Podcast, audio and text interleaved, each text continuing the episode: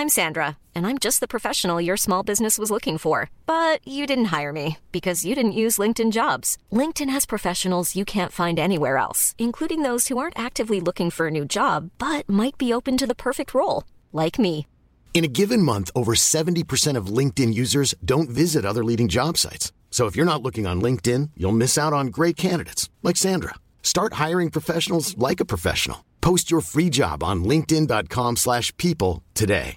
Ready to pop the question? The jewelers at blue nile dot com have got sparkle down to a science with beautiful lab-grown diamonds worthy of your most brilliant moments. Their lab-grown diamonds are independently graded and guaranteed identical to natural diamonds, and they're ready to ship to your door. Go to blue nile dot com and use promo code LISTEN to get fifty dollars off your purchase of five hundred dollars or more. That's code LISTEN at blue nile dot com for fifty dollars off. blue nile dot com, code LISTEN. Welcome to Little Atoms on Resonance one oh four point four F M, a live talk show based around ideas of the Enlightenment.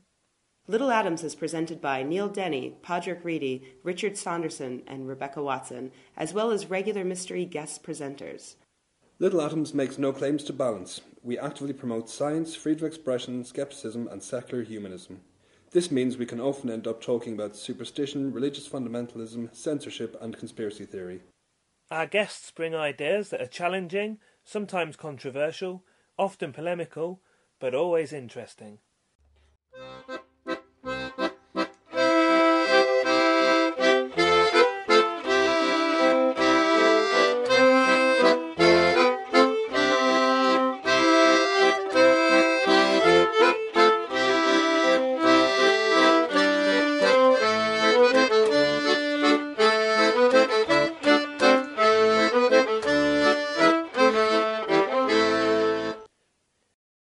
Hi, good evening. Welcome to the first Little Atoms of two thousand ten. Tonight with me, Neil Denny, and with Rebecca Watson. And before we actually get into the show properly, our last show before Christmas, our Nine Lessons and Carols special, has caused something of a complaint. So basically, Rebecca's going to talk about this first of all. That's right. Thank you, Neil. Um, we do take these things very seriously because here on Little Atoms we do try to strive for journalistic integrity and, and scientific integrity as well. So we take email responses very seriously. So after our last show, this email came to us from Jim.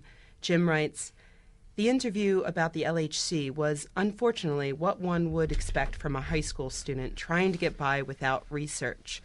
Circulating kittens is not possible, since you have to use charged particles. It's all magnetic steering and acceleration.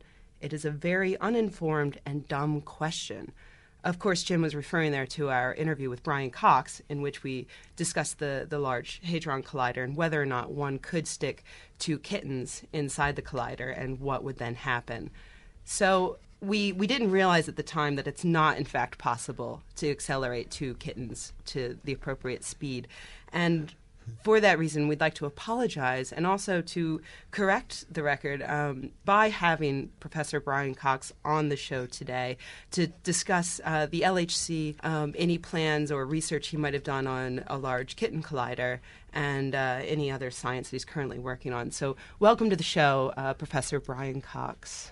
Thank you. I think Jim's been a bit pedantic there because you can charge a kitten by rubbing it on your jeans. You know, it's not too difficult to charge a kitten.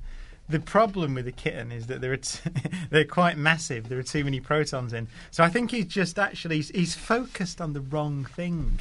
Right. I could accept. You can charge a kitten up to really very high potential actually by connecting it to a plug socket if it's appropriately earthed, and you know it'd be fine. Uh- Have you have you actually done any, any hands-on experiments with that sort of I thing? I wouldn't put my hands on the damn thing if it was charged up to a million volts. I'd leave it to prickle. But, uh, this, I thought you said we were going to talk about serious science here. Oh, Let's we talk are. About, yeah, yeah, after we that we've got over the... yeah. We have some other Jim's questions. He's focusing on the wrong well. thing. Okay. It's the mass of the kitten that I objected to, if you remember. That's in, true. In, rather than the um, neutral nature of it. Well, thank you for, for putting the record straight, Brian. So, okay, so now we can move on to the to the first Little Atoms of two thousand ten. And I will introduce Brian properly for anybody who to one or two listeners who might not be aware who he is. Professor Brian Cox is a particle physicist, a Royal Society Research Fellow and a Professor at the University of Manchester. He is a member of the High Energy Physics Group at the University of Manchester and works on the ATLAS experiment at the Large Hadron Collider in CERN. He is best known to the public as the presenter of numerous science programmes for the B B C, including the upcoming Seven Wonders of the Solar System, and he recently co-authored a book called Why Does E Equal M C Squared? Which has a cat on the front. Actually, Jim, you're listening. Yes. You can't tell whether it's charged or neutral. I'm, I'm... So let's talk about, Brian, let's talk about um, the, the L H C in proper science terms. So yeah. What does it do? Um, it, it, well, it accelerates protons around. It's, it's twenty-seven kilometres in circumference, so it's about what one hundred metres below the surface of Geneva, and we accelerate protons to ninety-nine point nine nine nine nine nine nine percent the speed of light, and they is go that, around. Is that the, accurate? Number it's pretty of accurate, actually. There. Yeah, that's about the right number of nines, and I think there might be a one at the end of that. Jim will correct us if it's right. It is ninety-nine point nine nine nine nine nine nine percent the speed of light, so they go around the ring eleven thousand times a second at that speed when it's running at full energy. And then we collide them together. eleven thousand times a second. eleven thousand times a second around the twenty-seven yeah. kilometres, um, which looks like, actually, because of relativistic effects, something like, I think it's about three metres to the protons. So it gets, th- th- there's this wonderful effect called uh, Lorentz contraction, which means that if you're travelling very close to the speed of light relative to something else, mm-hmm. then that, that that's something... So if you're the proton, then it looks like the ring's flying around very fast close to the speed of light. So it shrinks. And so it looks like something, I think it's about three metres to the protons. So a slightly off subject, but interesting bit of no, relativity. We should get one of these protons on yeah. the show to the other thing is their experience. Time passes seven thousand times more slowly for mm-hmm. them than it does for the, the people sitting there. So it's ultra-relativistic. And um, we, we do that so we can collide them together and recreate the conditions that were present less than a billionth of a second after the universe began. And we can do that many times a second, up to six hundred million times a second, actually. So you can keep pulling these numbers out of a hat. It's an astonishing achievement. The reason we do it is that we found that through experiment over the last century or so, that the further back in time you look to the Big Bang, so in, in a sense, I suppose, the higher the energy or the higher the temperature you go to to look at the universe, the simpler it appears. And so if you really want to understand not only the building blocks of the universe, the particles that make it up, but the forces that stick it together, then this is the best way of doing it. So it's really mainline physics, understanding how the forces of nature mm-hmm. work and how the universe evolved by experiment, by actually doing it, recreating these. It'd be wrong to say Big Bangs. It's kind of a P R thing to say, but recreating these conditions Um, as often as you can and, and making precision measurements of them. What, what do you expect to, to find? What, what sort of results are you hoping to get? Well, we know, because you can't just build one of these things because they cost six billion dollars or something like that. So you can't just build it for a laugh and say, hope, hope we see something. You know, we, we know where our current picture of the laws of nature breaks down, and it's at a particular energy, which is... Um, you could say one point four TeV. So, so an electron volt is the amount of energy an electron gets if you accelerate it through a potential difference of one volt. So you get a nine-volt battery, you can make an electron go to nine electron volts. Well, an energy of about one point four million million electron volts, we know that something happened in the universe. So that's like a temperature, a very high temperature. And what happened was that mass got generated and made its appearance in the universe. So there's some mechanism that we think happened in the early universe that gave the particles that make up you and me mass and left some particles, like photons, particles of light, massless. So they travel through the universe at the speed of light. So it's a fundamental occurrence in the early universe. And we know where to look for that phenomena because we've, through experiments over the last, let's say, fifty years, we've seen where that interesting, profound thing occurs. But we don't know what did it. Um, that one theory is that there's a thing called the Higgs particle that many people have heard of, this thing called gets called the God particle sometimes if you want to sell a book with it on the front. And a lot of people buy it who don't like creationists or something. Or K- like creationists. On cover sell yeah, yeah, it's that kind of stuff. But But it's... The, the Higgs theory is a theory for the origin of mass in the universe. But whatever nature has chosen to to, to do that, um, we know where to look, and the L H C goes there. So without doubt, you, you see that process in action, whatever it may be. And it may be the Higgs, or it may be something we haven't thought of. What, what's the timeline? Well, particle physics is essentially quantum mechanics. So you bang things together and a different thing happens every time. So you, the, the job of the L H C is to bang protons together a lot. And, you know, one in every, I don't know what number it is, let's say ten billion, probably more, probably a thousand billion, trillion collisions, something interesting might happen, right? Like you might produce a Higgs particle, so you could see it. So basically, the particle physics is the job of colliding as many protons together as you can, billions and billions and billions of them, accumulating the data over months and years, and then sifting through it for something interesting. So if I was to guess in an unscientific way, if the L H C works well, you might say within two or three years, you might you should have some hints of, of that process. But the, w- one thing that's worth saying is that every particle accelerator that we built, and I've worked on three now, Have, have become famous for discovering something unexpected. So, so whilst you build the L H C, you know that the origin of mass in the universe is there. There are other things that might be sitting there, like dark matter. We know that the universe is full of stuff that we don't understand because we can see the way that galaxies move around and, and interact with each other. Um, that's probably a new form of particle, we think, that's not been detected yet. We might, we might make those things and see them. We might discover extra dimensions in the universe and get some signpost to questions like, why is gravity such a weak force of nature? You know, there's a huge amount of physics that we don't understand. And these machines are the way to give you a chance of answering those questions. So there's some definite things and some wonderful things that might happen that you, you never know. Let's just go back to, you mentioned dark matter. And we were talking before about the idea of the Higgs particle being possibly what gives mass to other particles, and, and dark matter is this famous sort of hypothetical thing, or although it looks like mm. somebody might have found some. But there's a signature for this dark matter, yeah, in, in an American experiment. uh, it's not, you know, it's one or two events, and, and it wouldn't tell you what it was. It would just, the idea is that if it exists, then there's more of it than there is the stuff mm. that makes up the stars and planets we can see. And uh, we would be drifting through it now. So, so in the room you are sat in, there's dark matter particles flying around, very heavy, but they interact very rarely with matter, they, via probably by something called the weak force. They have to interact somehow, or they'd be completely decoupled. So there's gravity, and also possibly this weak force, which is the way that, if you've heard of things called neutrinos that come streaming out of the sun, something like sixty billion per centimetre squared per second passing through the Earth from the sun, so, uh, and, th- and you don't feel them. They go straight through the Earth, straight through you, most of the time. But if they go very close to a, an atom, a, a nucleus in your body, let's say, then they'll interact. And so occasionally, maybe once a week, one of these neutrinos will bump into something in your head, you know, because there's so many of them. It's the same with dark matter particles.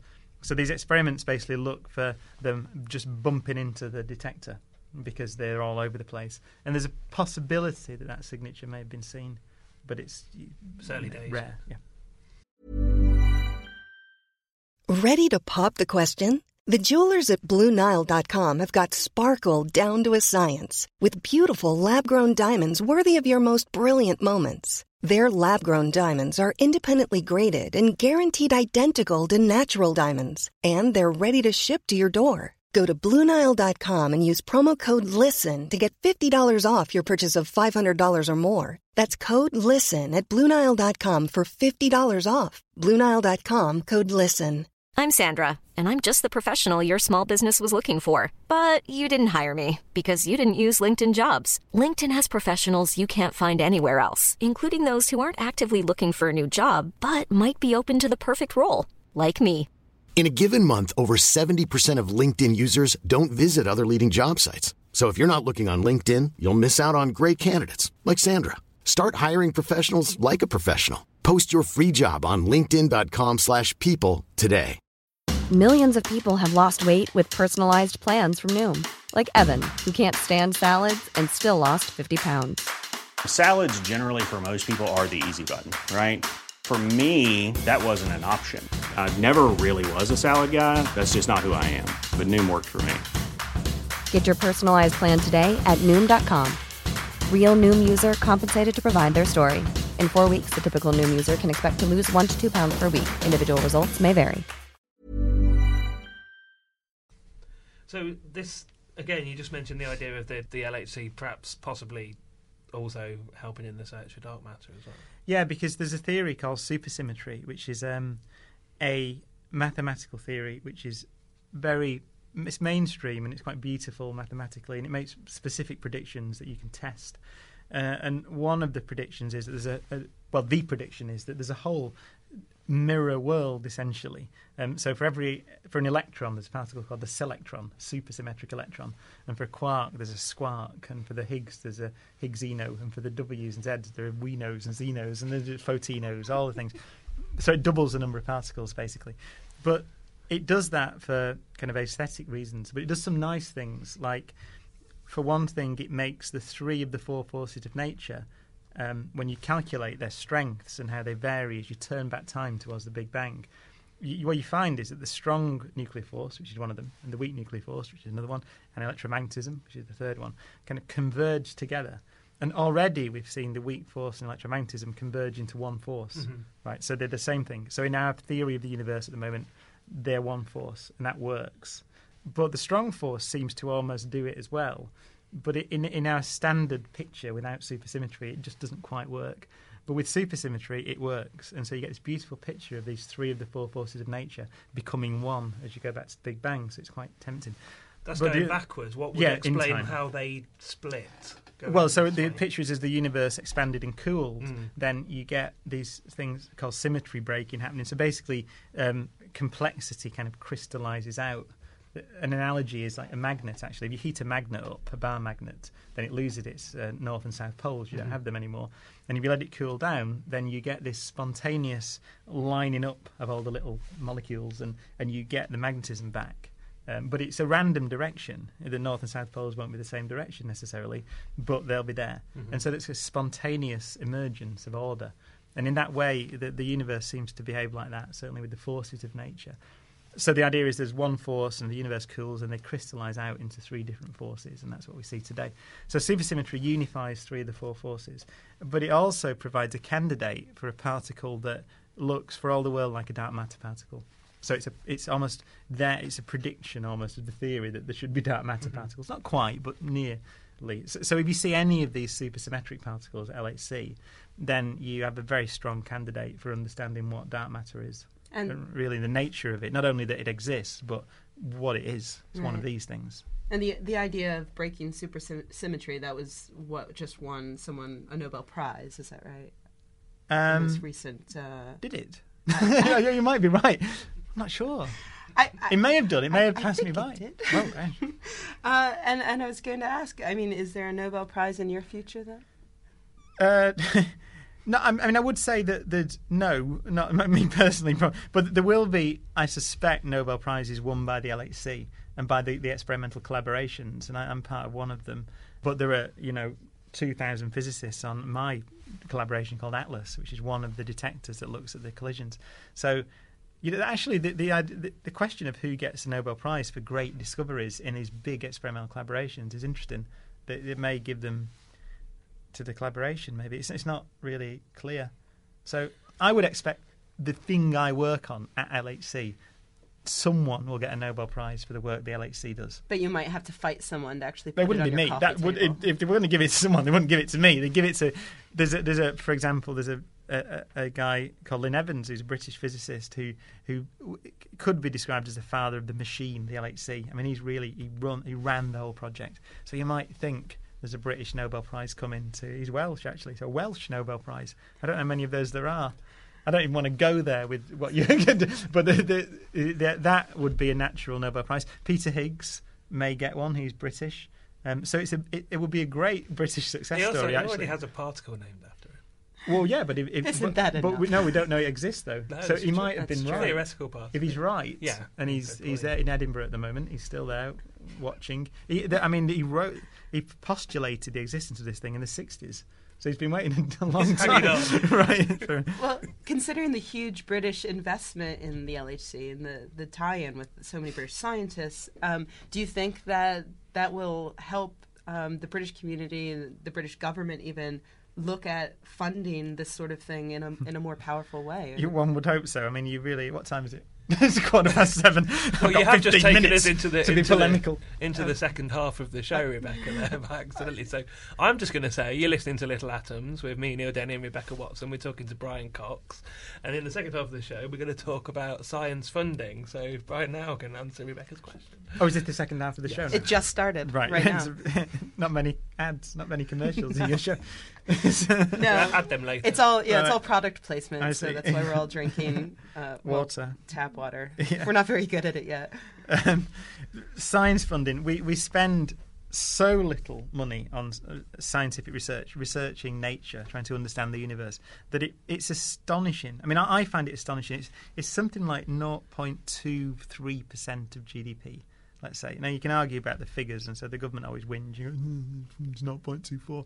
You know, but that, that's roughly how much gets spent on the research councils that give money to universities and pay for CERN and pay for the European Space Agency, pay for medical research, everything you can think of, nuclear fusion, nuclear power research, everything gets paid for from about zero point two three percent of G D P, let's say, which is about three point five billion pounds a year, something like that. So it's a tiny mm-hmm. amount of G D P. When you think that that's everything, that's understanding the universe and the way that our bodies work and the way that everything works, right? And You, you imagine where we've got with those levels of expenditure. By the way, Britain is below average, so to put it in context, we're a long way down the league table mm-hmm. um, anyway. But not many countries spend much more. Um, and, and yet we've built the modern world. Right? We understand medical science quite well. Mm-hmm. We can we can build satellites that go into space. We can have global positioning systems, iPhones, whatever you want. We've got it from a few people doing a bit of research because it's underfunded. So I, for the life of me, don't understand why a government, the next government, don't say, well, let's make Britain the best place in the world to do science. Right? What would be the impact of that on, on our country? It would be incalculable. Our universities would be, they're already pretty much the best in the world, with the exception of the U S, probably. Mm-hmm. Yes. We have four in the top ten, I think, something like that. So we're doing pretty well. But you imagine, I mean, and, and you, so let's say you went to zero point four percent of G D P, right? Rather than zero point two three. We'd then be world leading. And it's something you could afford to do. It's it's a couple of billion, let's say. But then, so you might say, well, that's a lot of money. I mean, the government spends something like six hundred billion a year, so it's a small amount of money. But then you look at the return. I mean, the, the a fascinating figure I found from the government said that six point four percent of U K G D P was physics-based, right, from physics-based industry, six point four percent. Right, that's the financial sector's about eight point five percent. Mm-hmm. And yet we spent, what, a trillion pounds, eight hundred billion, bailing out the financial sector. That's more money than we spent on science since Jesus, right, in the U, in the U K, right? It's just, you could, the whole U K expenditure, he wasn't even that big on, on science. Yeah, yeah. It wasn't that great a promoter no. of science funding. Ever, really. Right, since ever in the U K is less than than what we spent this year on bailing out the banks. Now, that may be a ridiculous thing to say. There'll be politicians listening, if they do listen, that will say that's ridiculous because we had to bail. I don't care about the argument. It's just to set the scale of the amount of money we mm-hmm. spend.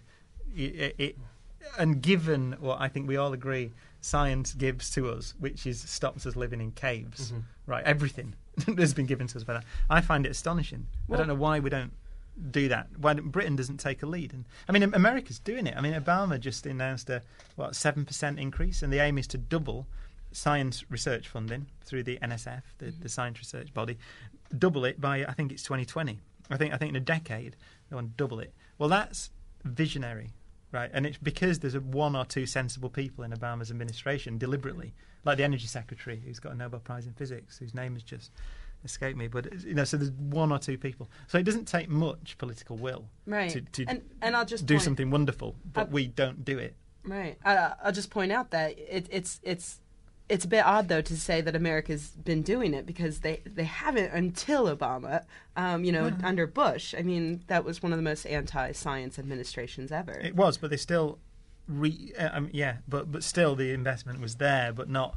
It wasn't increased, right? So it's just the ambition. So that what, what Obama tells me is that if you get one person, the Prime Minister, let's say, so let's point the finger at Gordon Brown, who claims to be a, a fan of science, the the President of the U S in a recession can afford to make a pledge to double science spending in ten years because obviously it's a sensible thing to do.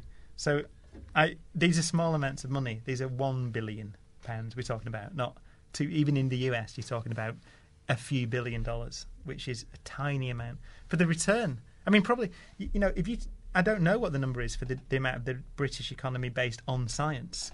It's probably about a third, given that physics is six point five percent on its own. And then you put biotech in there and chemical engineering, engineering, aerospace, you know, I don't know how much it is, but it's a lot. The the amount spent, though, is just, just one of the facets of this, isn't it? Because I remember from um, you know, the talk he did at TAM London back in back in October was kicked off with a sort of point that the government is almost changing the emphasis on funding and saying, you know, we want to fund things that basically will bring some sort of economic benefit. Oh, there's that, which is grotesque idiocy at the level that you can't even believe. That be, I mean, there's, there's some sort of petition gone into Downing Street, and it's, I think there's something like ten Nobel Prize winners, fifty fellows of the Royal Society, and everybody, right? Everybody who's got a brain and some accreditation that shows they've got a brain has written to them and said that's nonsense, and they still do it. And I asked the science minister actually, well, how many people does it take? Who, how many Nobel laureates and professors and everybody do have to write to you saying this is idiocy before you actually scratch your head and say, no, actually, maybe you're right. Well, I don't know. And speaking but, of what it's going to take, I mean, so do you think it's going to take a complete upheaval of administration? Do we just need to band together and vote these people out of office? I think that we need to make science an election issue in even the tiniest way. I mean, I've spoken to politicians, actually, and in private they will say that science loses out.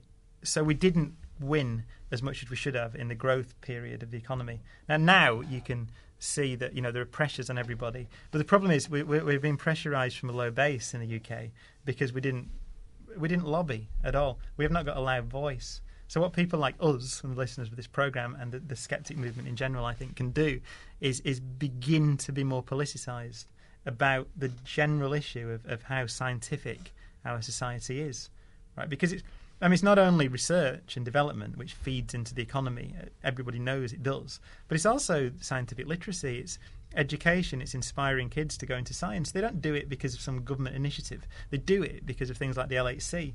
Right? So you do you do wonderful things. You go to the moon. You go to Mars. You find life on Mars. Right? Suddenly the, the imagination is captured and people do things and are inspired and society grows. And, you know, there's no... I mean... Everyone accepts it if you say the London Olympics in twenty twelve is going to, the economy will grow because of the inspirational factor of the Olympics. What if, what if Britain decided to go to Mars, right? What was the inspirational factor? And I can tell you, uh, th- there's a study done by on Apollo, the economic return on Apollo, in nineteen seventy-five by Chase Economics. And they found that for every dollar spent on going to the moon, fourteen dollars came back into the U S economy.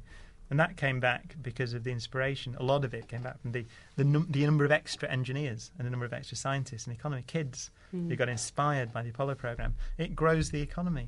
So it's obvious, yeah. But we don't bother. You know, we, we have a little government initiative to say, let's do this in schools. And don't do it in schools.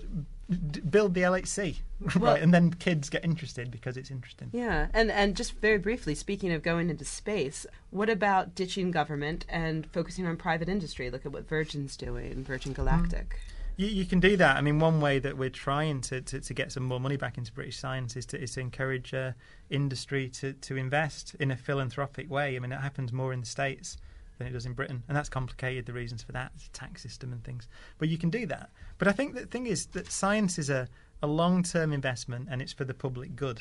And it really is blue sky science, R and D, in that scale, the L H C looking. That's stuff that doesn't have an immediate economic return, and therefore it's sensible for the public to fund. Stuff that has an economic return, you might say, well, we'll leave that to industry because it has an economic return. So it's doubly idiotic mm-hmm. what the government are trying to do. Well, well we're going to, um, quickly in the last couple of minutes, I was going to talk about Brian's upcoming series, Seven Wonders of the Solar System, but I just had to say, look out for that. It'll be on in March. Yeah, it's on it's in great. March, it's brilliant. But before we finish... Rebecca this afternoon has invented a new feature for the show, so I think we should give this a test outing. Yeah, I asked people on Twitter if they had any questions for Brian, and so a lot of people sent me in questions, and I thought one was particularly great, um, submitted by Kate Swebb is her Twitter name, and she said that so much has been accomplished in the in physics in the past hundred years. Where do you think we're going to be a hundred years from now uh, in terms of physics? I hope we'll understand, we will understand the origin of mass in the universe, because the L H C will give us that. I hope we understand why gravity is such a weak force.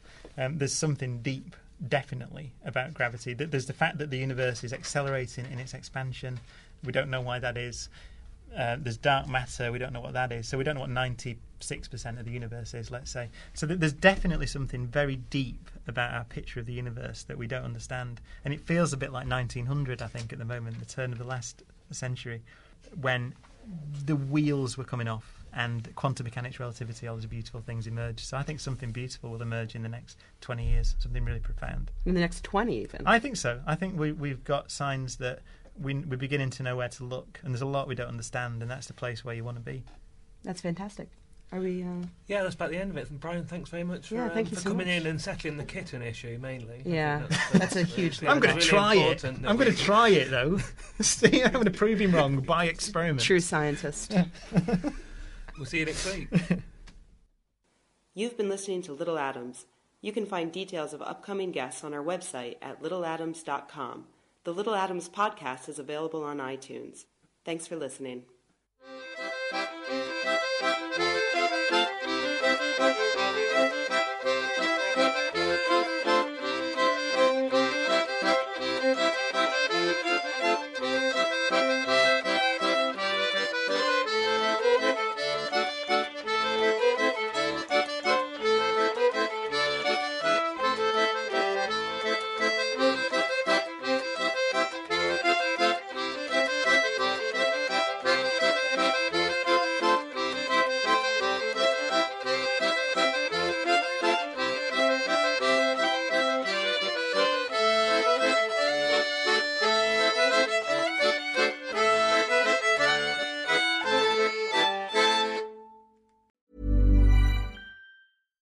When we're on a budget, we still deserve nice things. Quince is a place to scoop up stunning high-end goods for fifty to eighty percent less than similar brands. They have buttery soft cashmere sweaters starting at fifty dollars, luxurious Italian leather bags, and so much more. Plus, Quince only works with factories that use safe, ethical, and responsible manufacturing. Get the high-end goods you'll love without the high price tag with Quince. Go to quince dot com slash style for free shipping and three sixty-five day returns.